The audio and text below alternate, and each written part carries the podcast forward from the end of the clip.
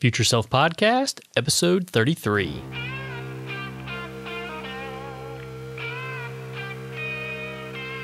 You need to figure out ways to connect and adjust your arguments, but maintain your principles and deliver them through channels to where the young people are today, because they're not hearing that message. This is the Future Self Podcast. Here's your host, Robert Ingalls. Welcome to episode 33 of the Future Self Podcast, your resource for knowledge, insight, and inspiration to make your future self your biggest fan. You know, I should totally start a podcast. If you have ever said those words, then you are in the right place. I am teaming up with Advent Co-working to bring you Advent Podcast University, Charlotte's first comprehensive podcasting course designed to take you from your idea that you have right now to being on iTunes in 4 short weeks. Now, whether you're a hobbyist or you're ready to create a business and a brand around your podcast, this course provides you with the tools to bring your unique vision to life. Even if you're still trying to nail down that perfect podcast idea, we have you covered there too. So if you're ready to take your idea and get it on iTunes, go to yourpod.pro to sign up for details. Yourpod.pro. All right, let's jump into today's show. This week, I was in the studio with newly minted Charlotte City Council members Tarek Bakari and Larkin Eggleston. Now, politics isn't generally known for its hip factor, so when I found out Charlotte's newest city council members had launched a podcast, I knew I had to have them on the show. One of the infinite reasons I love podcasting is the ability to cut through the noise and communicate your message directly to your listener. There's no gatekeeper deciding if your segment is good, and there's no sound bites to get taken out of context. Larkin and Tarek record their podcast right after their Monday night city council meetings, so when District 1 and 6 want to know what their council members think about the meeting, all they have to do is press play the next morning. I would say what distinguishes this show, but there really aren't any shows like it yet to distinguish it from. So I'll say the real cherry on top of this for me is that Larkin is a Democrat while Tarek is a Republican. So they're giving their respective constituents a unique opportunity to hear perspectives from different sides of the aisle on the issues that matter most to them. All right, let's jump into it. You're listening to Tarek Bakari and Larkin Eggleston on the Future Self Podcast. Not bad. And apparently our friends on the Charlotte podcast haven't had a chance to listen to this week's episode, but apparently he imitates / I don't know, mocks me by trying to do my radio announcer guy voice on the Charlotte podcast this week. So I don't listen to their podcast, so you'll have to tell me about it. Ooh. Just kidding. Sick we bird. Love those guys. Oh. They're on my subscription list now. And if you do well, you could be that guy too. Oh, that's so much pressure at the top of the show. Well, I'll go and jump in. My wife actually sent it to me because I have taken a media hiatus because I need my brain to come back around and get settled. Mm. And my wife sent me the article that was published in, I think it was on Charlotte Observer, where it was in one of the Charlotte. Might have been friend of the podcast, David Borax from WFAE. Mm-hmm. Right. And she sent me that, and I'm like, oh my, I've got to get these guys on the podcast, because there's not a lot, you're not really seeing much of that. There's a lot of podcasting happening, but most of the stuff in Charlotte is just people like me. People are like, I want to start talking on a microphone. Let's see if somebody will listen. Yeah. You might have misread what we were doing, but that's literally the same conversation we had. Indeed. It's awesome. We like to talk, and we don't care whether anyone's listening or not. You mentioned it before we started recording, but you're kind of a nerd like us for the spoken word, kind of in your head, in your ears, just that kind of sound without some of the visuals. I think there's just some kind of magic to it where you put your headphones on and I listen to different fintech and then different political podcasts. It's just really cool. Yeah, and you're right. I'm in the audio space. I kind of stumbled into it. I was a litigation attorney for a number of years. And then I got married and my wife was like, I'm ready to have a kid. And I was like, I can't be this guy for another 40 years. Mm-hmm. And so I found my way into podcasting. I won't tell the whole story because my listeners are like, boring. Mm-hmm. We've heard it too many times. But that audio space has 2 years ago when I really got into it, it wasn't what it is now. And it was more of a passion thing for me. And then it seemed like all of a sudden, like Serial hit and then S-Town followed that up.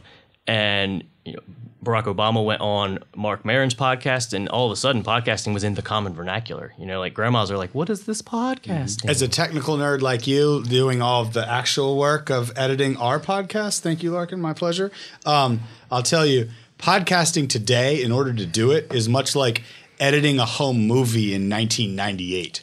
I mean, it is incredibly challenging. And if you don't use all Apple products, there's like an extra 70 steps. Yeah, and I tell people that too. Like I teach a podcasting class here at Advent, and I say, if you're not using a MacBook, you need to start. Yeah. Because I've tried to do some of that work on other platforms, and I'm like, it's hard, man. I feel like a monkey at a typewriter.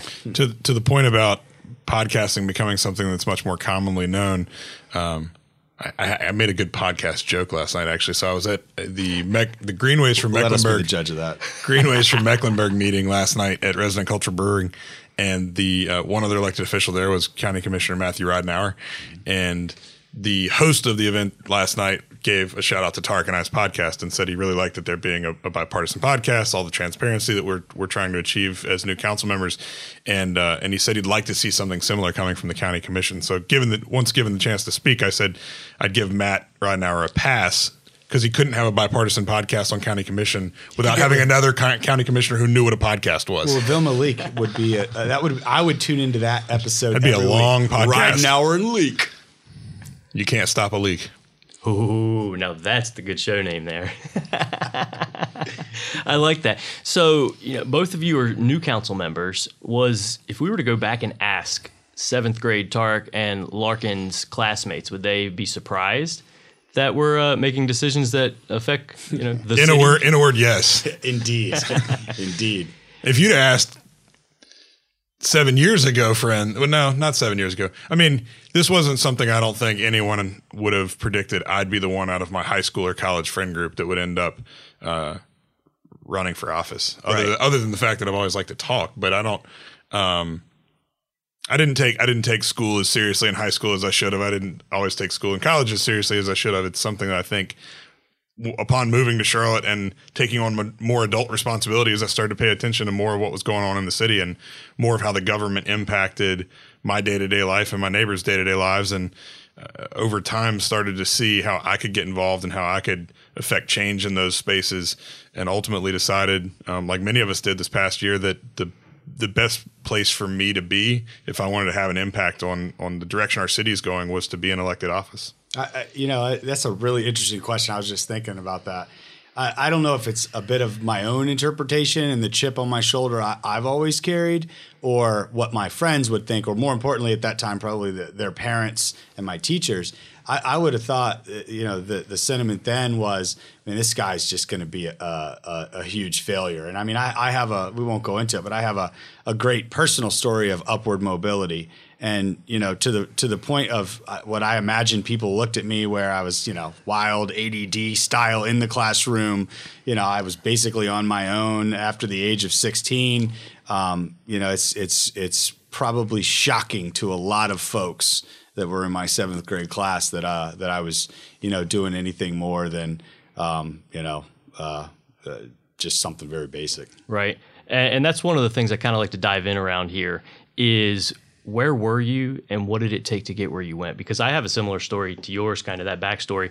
If there would have been a superlative in 7th grade, it would have been most likely to probably be a loser in jail. Most likely to fail? Yeah, is that one? Absolutely. And mine would have been class clown. Yeah, like in 8th grade, I failed 8th grade. And because I didn't like it. And my parents were gone before I left for school, and they didn't get home till after I went back. So I just stopped going. Yeah. And they found out eventually. They were very displeased. And so I had a very different track. And ultimately, I kind of drew it together, went to college, went to law school. And they felt like, oh, you got it together, you did it. And then I came to my mom and I was like, yeah, I don't want to be a lawyer anymore. She's like, you don't want to what? But she took it really well. Mom, have you heard of podcasting? Yeah. She's like, can you please stay a lawyer? And she said, what casting? And at that point, but at the same time, I mean, within 30 days, she was like, all right, let's do it. And she helped me even buy my rig. She believed in it so much. And look at you now. You've got guests too like us on this. I mean, right? You've made it. You totally made it. It's like another bad joke from Tarek. Fantastic. Very good. But that's one of the things I like my listeners. As my listenership has developed, it's been a lot of people who took that preordained path. They went to college. They sometimes got a master's degree. They got that job, and now they're in their mid-30s and they hate what they're doing. And they almost have no idea what to do with it.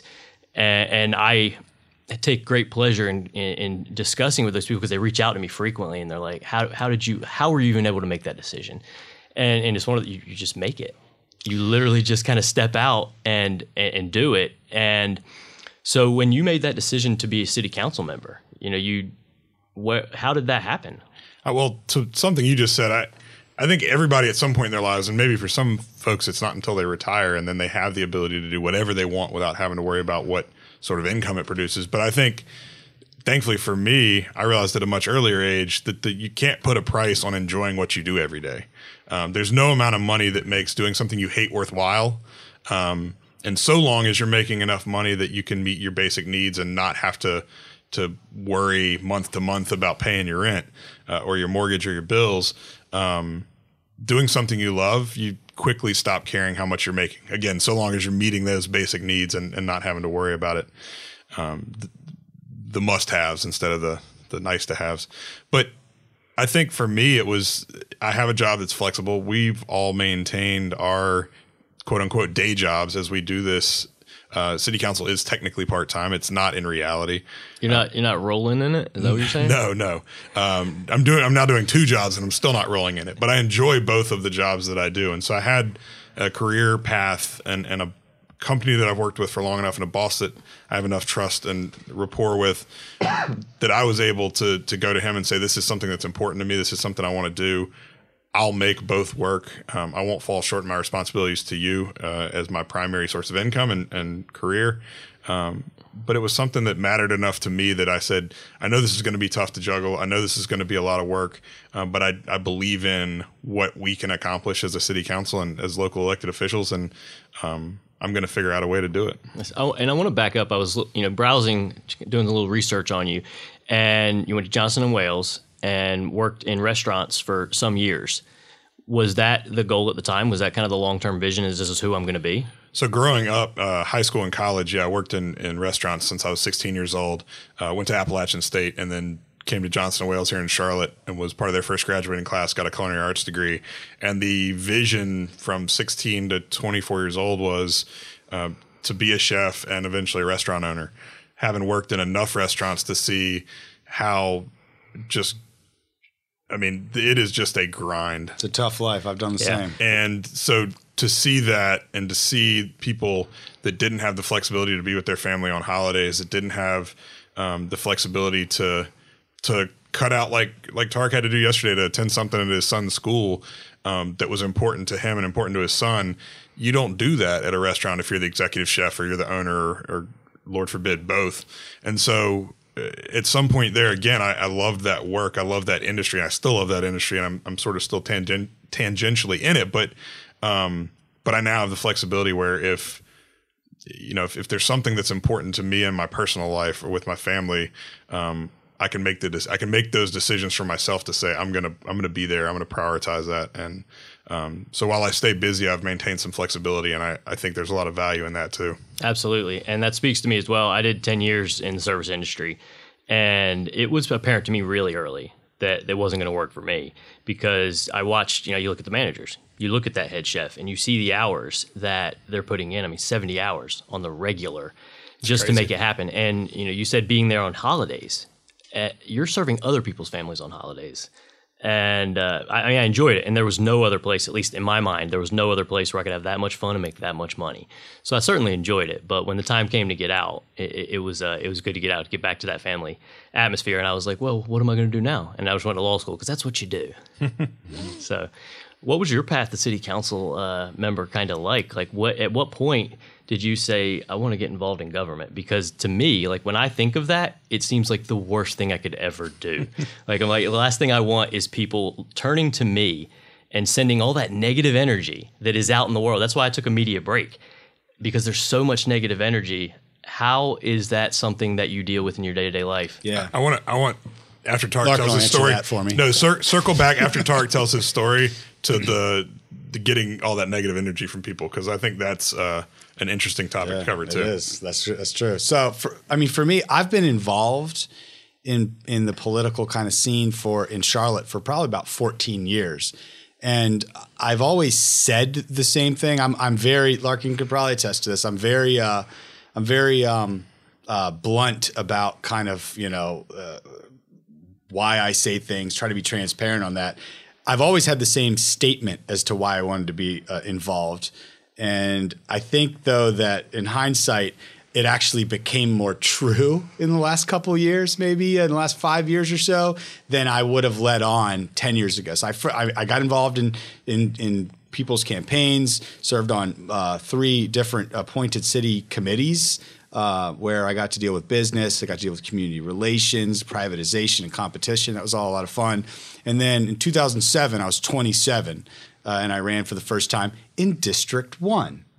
And the district that I'm now representing. I mean, they really missed out on me there. But I actually ran against the same person he just beat in 07, which was also very interesting. And that was a long incumbent, yeah, right? Yeah. She wasn't that long of an incumbent at that point.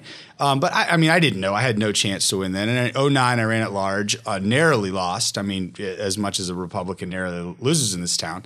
And in 09, they did actually narrowly lose. Yeah, that was our last time. That was the last time there was a Republican at large, Edwin Peacock. And then it was after that term, it was done. What I used to say then was, this is my way of serving the public. This is something that I think I would be good at. I've been good at it in the private sector. I've been good at it in the committees I've served. I feel like some people are good at, baking, pies and cakes and serving the homeless and doing different things to give back. Some people are good at raising money for charity. I feel like I was good at problem solving, at solving one thing at a time, at bringing people together, negotiating things.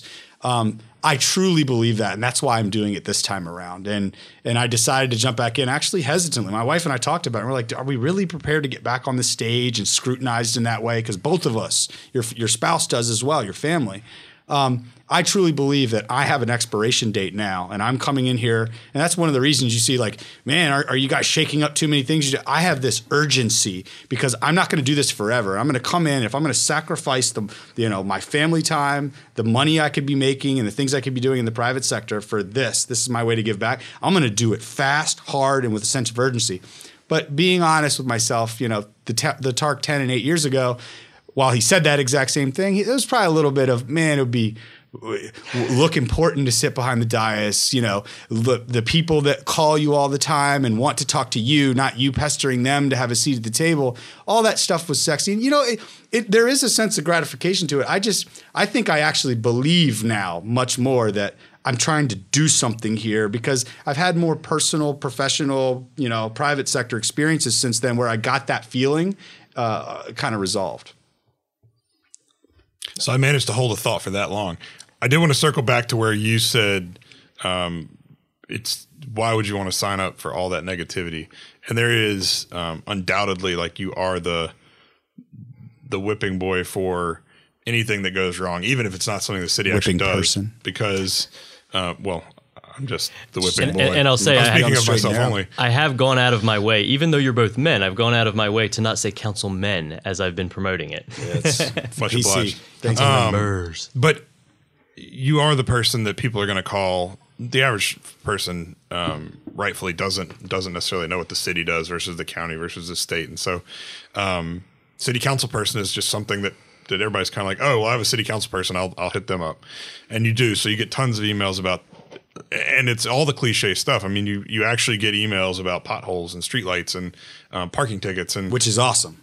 Love helping. You can help. Well, right, and that's where I'm headed. But it's funny because all those are the cliches, and you think, well, no one's actually going to email me about a pothole, but like they actually are. And I think what I'm hearing here, listeners, is if you get a parking ticket, Tarek and Larkin want to hear about it. Yeah, Larkin does. That's actually not what I was saying.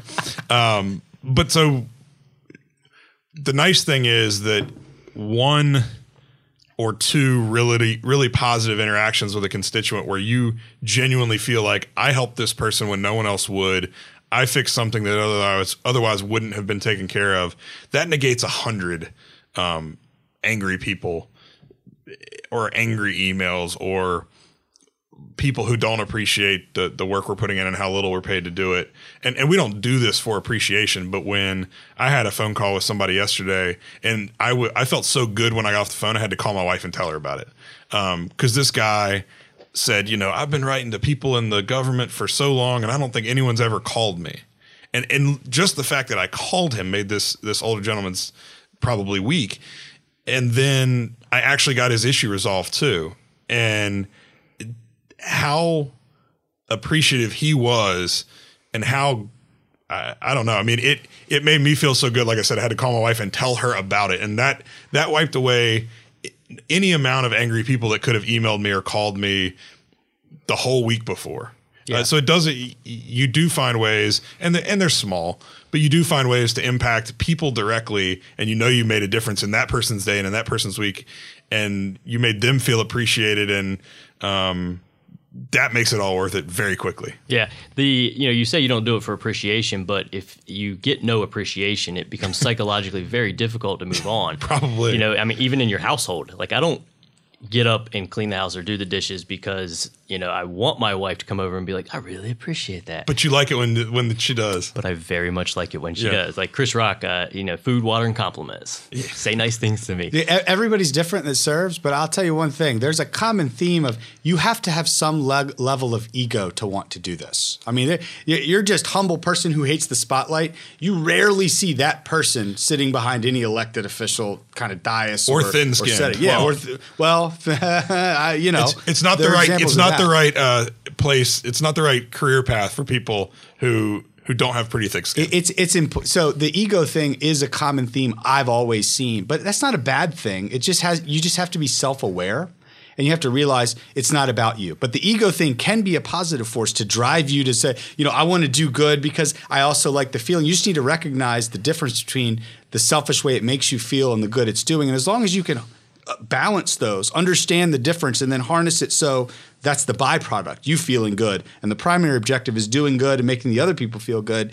I think that separates really effective public servants and those who maybe let that balance go out of whack. Absolutely. I would also say the ego thing helps drive – you have to be naive enough to think that just because other people haven't figured something out that you can. And I think that's a balance of being naive and confident. And so I think that ego thing can drive that naivety that that allows you to think, yeah, no one else has figured this out, but I'm going to take a crack at it anyway. Right. And I think that works across the spectrum as well. I know you're big in the tech space, and I think that is where tech comes from. Being, I don't know if we want to call it naive, but being that person who thinks this thing doesn't exist and I can will that shit into existence. Yes. Crap. Warning, explicit podcast. This is the Future Self Podcast. A lot of us in the tech world, in the fintech world, there's a lot of books and kind of theories behind it, which is it's the beginner's mind, right? It's the, I'm not smart, I'm not dumb, I'm innovative, but I'm looking at something with a beginner's mind, and I'm asking questions that maybe the mind that has been ingrained in this type of delivery mechanism or channel in the tech world or the way something's done in the back office.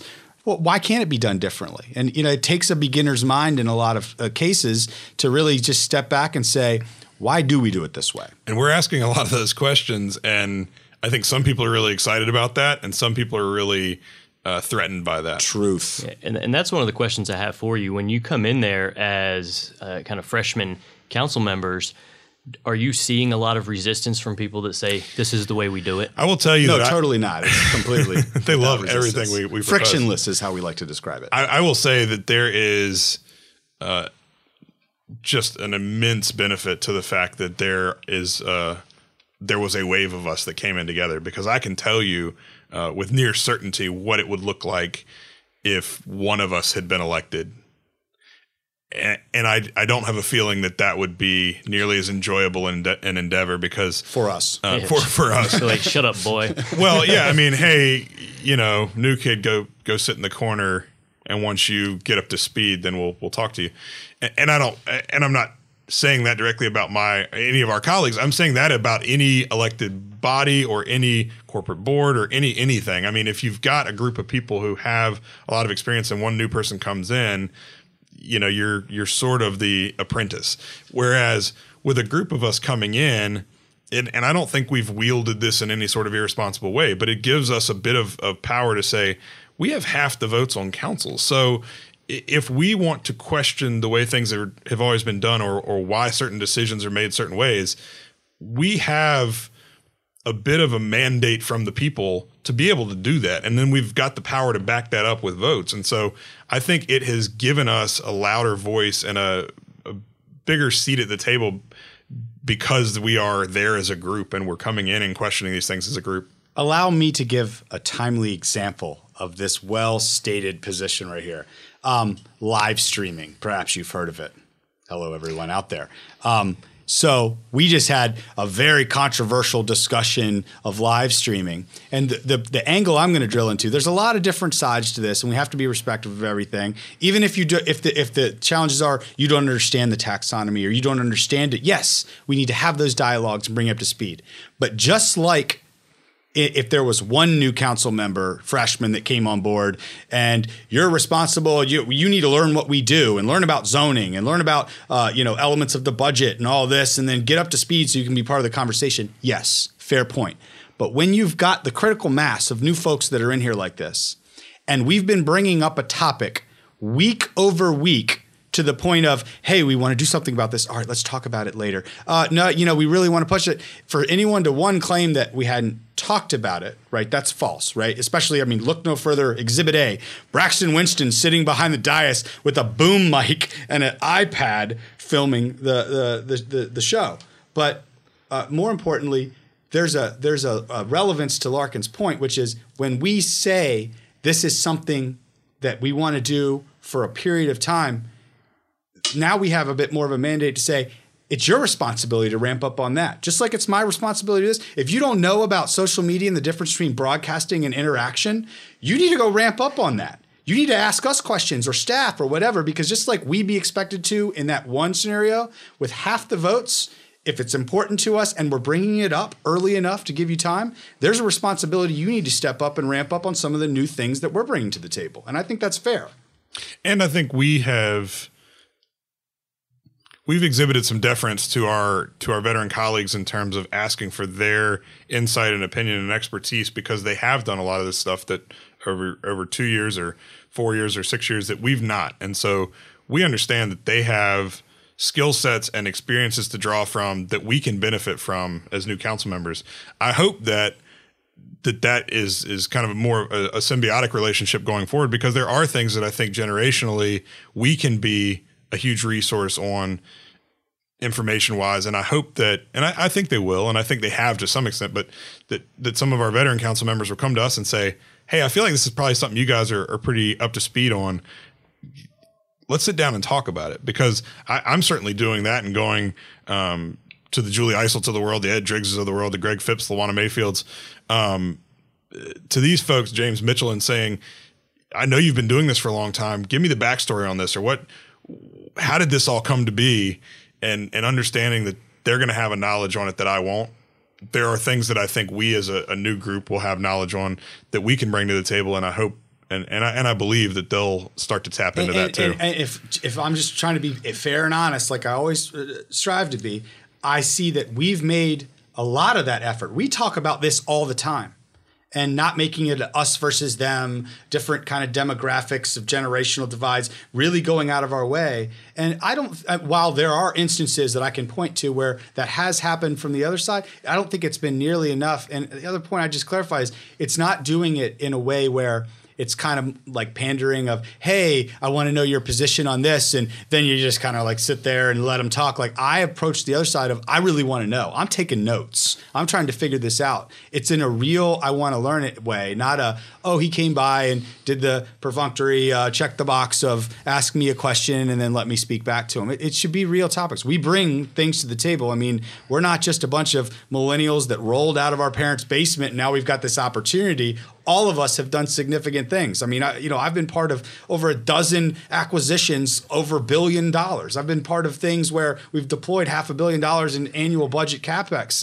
We've acquired different startups. We've done material things, and we have different skill sets, each one of us, that should be viewed as wow, that's an asset, not, it's kind of painful and they're asking questions. Right. One of the things that really struck me when I was starting to research you is one of the podcasts you're on that I listened to, I think it may have been the Charlotte podcast. You talked about the bureaucracy and how it's frustrating, but at the same time, how you understood what a resource your staff was, the people who were there, that support structure, and the way you understood that they were there before you and they're going to be there after you. Yeah, and I think that's one of the things that is beneficial. The system of government we have is our manager runs the city day to day.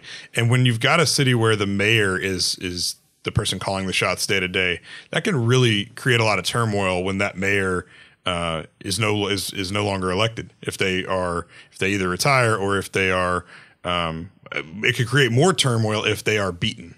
If someone runs against them and beats them, because maybe that's an unexpected change of command just overnight. If they retire, hopefully there's some sort of, a plan in place to say, all right, well, we've got a transition. But so having that continuity of a strong manager, and we've got a great one in Marcus Jones, I think allows the city to not miss a beat when you have 5 or 6 new council members elected, like you did this past fall. The city kept on running because the people that are managing it day to day were still in place on November 7th. Same ones November 8th.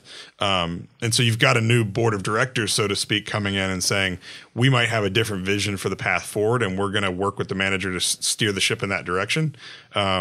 But those day-to-day things, your trash, there was no problem with your trash pickup the day after the election, or no problem with your with the streets the day after the election. So I think there's benefit there. And we've also got the benefit of having a mayor who has been on both sides of that equation. She spent several decades working as city staff, rising as high as assistant city manager. And then she's also spent 4 years on Charlotte City Council. So she has seen both sides of that. And again, that's a wealth of information and experience for us to draw from. So I think it's the perfect balance of new people are going to come in and question the system, and people who have a great deal of experience that we can draw from. And honestly, I think that's just about as happy a marriage as you could have to then get some stuff done in an effective way. And here's a perfect example of the power of social media, right? There's a lot of downsides. None of us are trying to say that in shaking things up with this one example of social media, we're overlooking any of the downsides. But right now, I've got this up, just like we want to, in some cases, with social media, maybe in a phase 2 or 3 down the road with the interactive piece. Right now, we're just talking about broadcasting. Braxton's on there, and he's watching us, and he's saying, a couple comments there, and then I say any points you want to relay, and he says, y'all are saying what I'm thinking. Like, how could we, other than this specific case, in this one instance, there's no way we could be able to connect in digitally across this community and bring people into the fold. I've heard Braxton say it many times, which is one of his #1 priorities, which happens to align with some of the principles and things we want to achieve, is bringing more people into the fold, making things transparent. You can either do that by, sending out mailers, postcards to say, come by this forum, or we can go to where the people are, which is social media. And what you're doing there is saying, here, throw this away. Yeah, exactly. So why not go where they are? Why not take a little risk and maybe try to bring people into the fold? And from, all my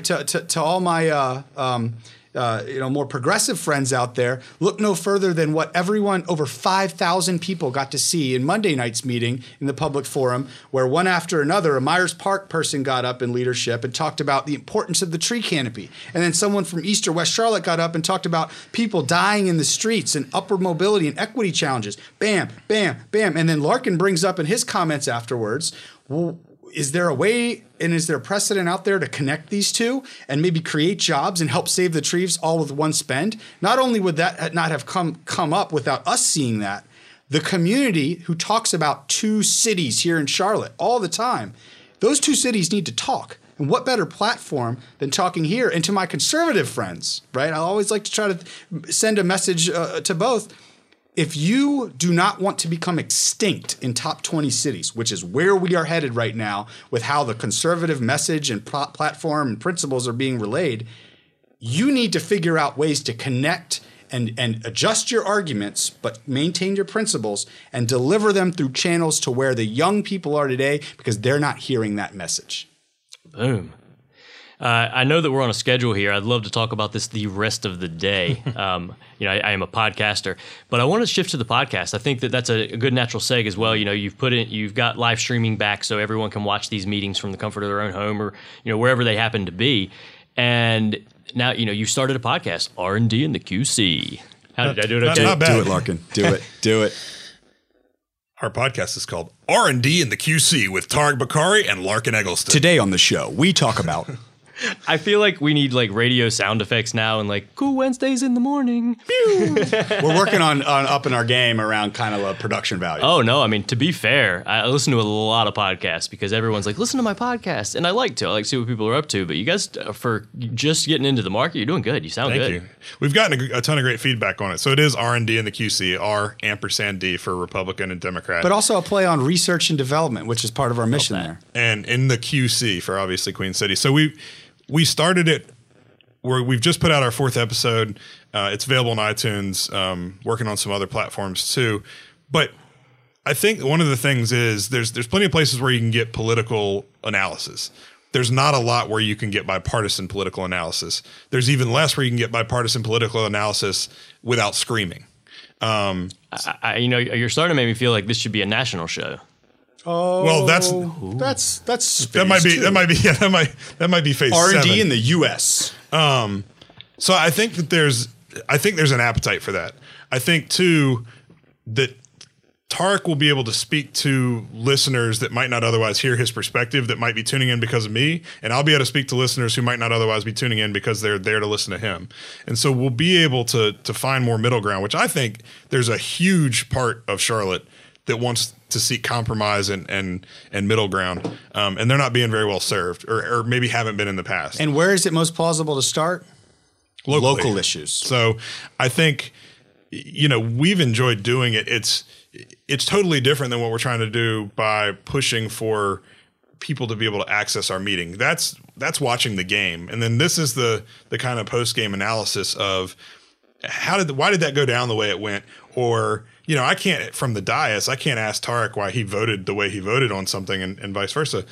But we can talk about that afterwards. And you can say, well, I saw the pros and cons, but I felt like this outweighed this. Or, you know, that's an interesting way you approach that. I looked at it from a totally different angle. And we can have that. We've already had state senators on. We've had our new district attorney on. We've had our colleagues on city council come on as guests of the show. So by having gotten a decent-sized audience for a very new show, we've already got people, very high-profile people who really impact this community asking us, hey, when can I come on the show?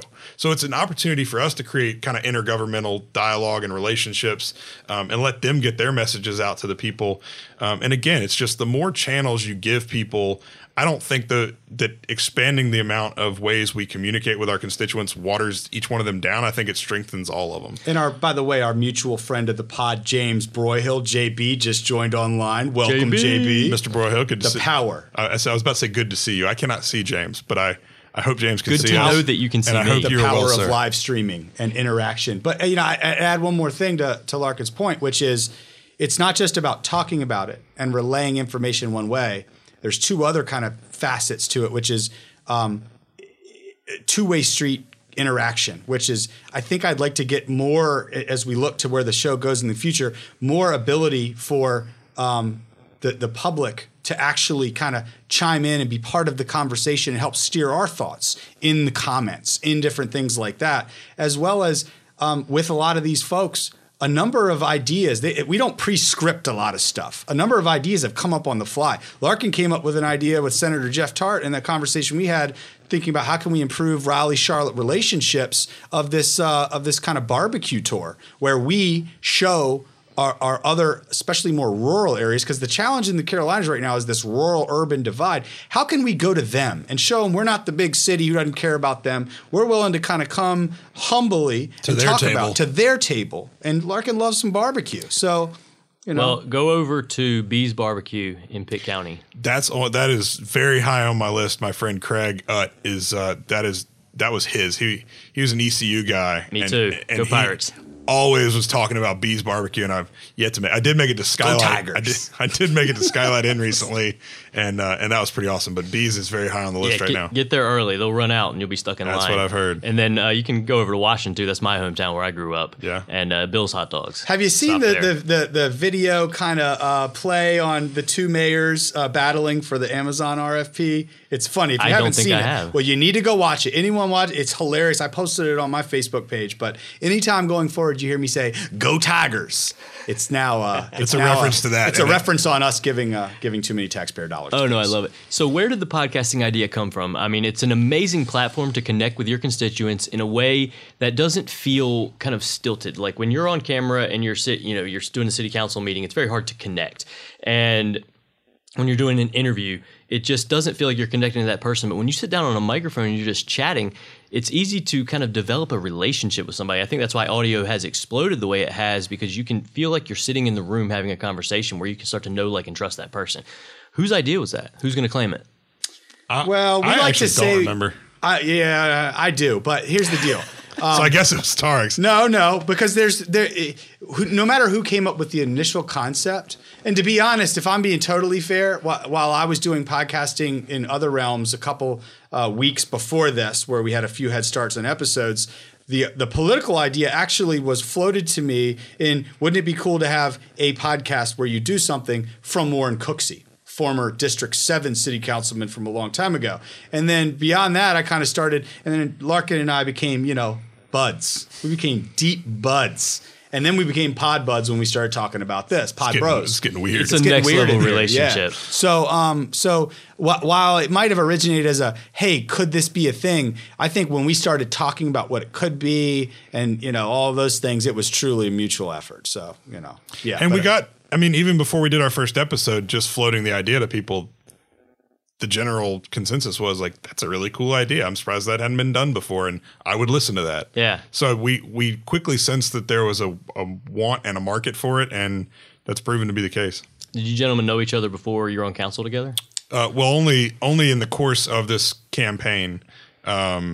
So funny we had mentioned the joining of our buddy James Broyhill, JB, because JB – wait, no, you introduced me to JB. That's yes, right. All right. I thought it was the other way around. Because we've known it couldn't have been, because I've known James since we were 16. That's true. So it was the other way around. So actually, how we met was he came over for advice on how to win District 1, and I told him with all my history in District 1 how to do it. And which is odd. The story wrote itself, right? Which is odd that I'd ask a guy who lost the race how to win the race. You're like, what all the things did you do? Because so I can do the other. Did not do that. So I can do the opposite. Yes. Well, don't use the same font on your yard signs that the media ultimately then takes and uses for a lot of the terrorist activity that was occurring in 2007 overseas. That's step one. I don't think I heard that story. Let's not. That's for another pod. That's for another pod, yeah. Oh, I like it. So what are the long-term plans here? Is this the show that we're going to be hearing every single week? As long as people are listening. I mean, so we're not doing it every single week calendar-wise. We're doing it every single week that there's a council meeting. So the idea is that we literally go up to Tarek's office immediately after the council meeting, which might end at 9, it might end at 11, and we unpack it right then while it's all still fresh on our mind. Some of the interviews we do with people, obviously just by necessity, will record a day or two in advance and kind of have in the canon. But then our breakdown of that night's council meeting is always done right after the council meeting. So this coming week, for instance, we won't have one because we don't meet on the fifth Monday of any month that has a fifth Monday, and we're going on our council retreat next week. So there won't be one next week. There will the following. So anytime there's a council meeting, there'll be a podcast coming out the next day. And that still totals, well over 40-some a year. So that's a lot of episodes. Schedule. Yeah. Absolutely. So if you're not too busy with R&D in the U.S., I think this would make a fantastic sitcom premise in the future. One's a Republican, one's a Democrat on a podcast. They got a condo uptown. What happens next? It just reminds me of Anchorman, where he says, man, we should get an apartment together after this is all over. Yeah. I love it. You would know, has there been a TV show yet that encompassed a podcast is kind of the core of the show, the foundation of the show? I am glad that you asked. There is a show coming out I think it starts in March, and Zach Braff is the star. He's the leading guy in the show. And have you heard of Gimlet Media? I don't think so. So Gimlet is a podcast. Oh man, I am dropping the ball right now. My friends are going to hate me. My word. So they create a lot of different podcasts. And he left his job at 37 years old. He had a very good job, a stable job.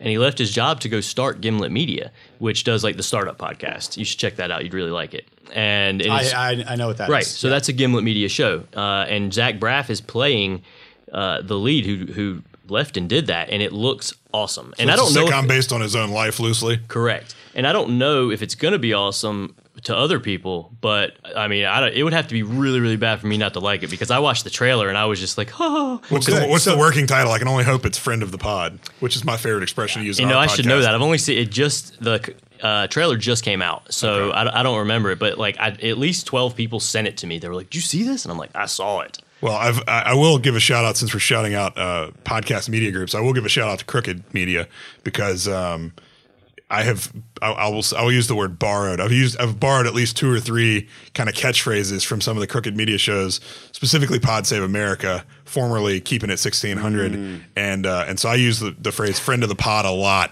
and that's a Crooked Media. I don't know if they trademarked that or not, but it's a Crooked Media borrow. I feel like that's a little too general. Yeah, probably to do that. They've got T-shirts and stuff. So we're plugging other podcasts. Absolutely, good, great. You know, there's another one that's fantastic. I actually do roughly on average 2 podcasts a week, because I run another one with my group of a joint venture called the Carolina FinTech Hub podcast. I have listened to this podcast. I mean, it's a little different in nature, because we're obviously talking about fintech primarily through the whole thing, but I mean, it's probably the strongest podcast that anyone's ever heard. So I need to encourage. So long as they've never heard another podcast. He's so humble about what he's up to. That's what people like about him. Say, yeah, I'm the best at being humble. Like number 1 probably in the city. Of the freshman class, Braxton is the famous one. Tarek thinks he's the famous one. That's how that breaks down. I love walking around with Braxton. It's great, man. Well, that's the only reason anyone knows who either of us are. Welcome. This is Braxton. Oh, you're Braxton's friend. Oh, yeah. We know who Braxton is. Everybody knows who Braxton is. And we'd love to have Braxton on the podcast as well. It's a story I'd love to pull out. Only if your show is available in Australia. He's got a big following in Australia. If you have an internet connection, my show is available on the moon. I mean, he's watching live right now, Braxton. Can we get a confirmation that you will join the podcast here?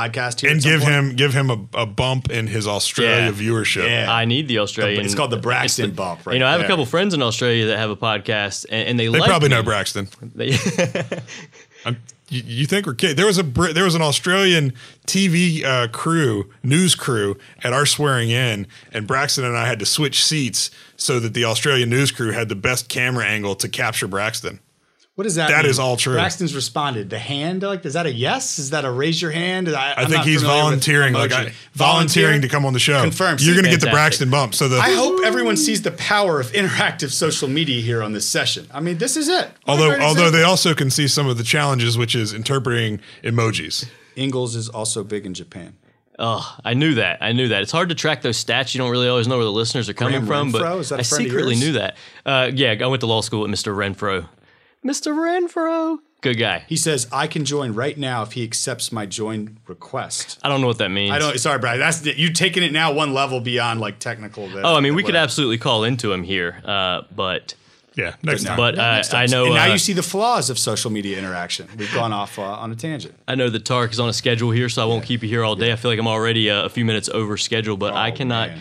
Oh man, I cannot tell you how much I really appreciate you guys taking some time out for me, and I look forward to the episodes and watching that show grow. So, Any last words? Thank you for having us on. Thank you so much. And by the way, you know your viewership has been strong, bumping strong. That R&D bump, I love it. Just wait till you get the Braxton bump. Woo-hoo. You're going to have to hire a PR team. All right, fellas, thank you. Later. See ya. All right, I hope you enjoyed that episode with Tarek and Larkin as much as I did. This episode was a lot of fun to record. These guys really do have a great dynamic together on the mic. There aren't a lot of people that can make a recap of a city council meeting entertaining, but these guys really have nailed it. And I think that they are really onto something as well. I expect that within the next couple of years, almost every major politician will be harnessing the power of podcasting to speak directly to their constituents. Now, in the spirit of the newly reinstated live streaming of city council meetings, if you're interested in checking out the live Facebook stream of this episode, I have it linked on the blog and in the show notes. Now, if you enjoyed this episode with Tarek and Larkin as much as I did, you will have my undying gratitude and appreciation if you take a quick moment right now to hit that subscribe button on this show. Not only are you going to bring joy to my heart, you're going to get notified when sweet new episodes of the Future Self Podcast roll out. And do we ever have some sweet ones in store for you? Over the next few weeks, we'll be sitting down in the punch room with none other than Bob Peters. And we will also have District 37's own Senator Jeff Jackson on the show. All right, before I let you go, one quick reminder about the comprehensive podcasting course at Advent Coworking. From idea to iTunes, and you're going to get all that delicious podcasting goodness served up in person by yours truly. Whether you already have an idea or you need some help nailing one down, in just 4 short weeks, I'm going to help you take that idea and launch it on iTunes. So if you're ready to press play on your own podcast, head on over to yourpod.pro to sign up for details. That's yourpod.pro. All right, listeners, I know that your time is your most valuable asset, so I thank you once again for spending just a little bit of that time with me today. Now, until next week, get out there and get after it.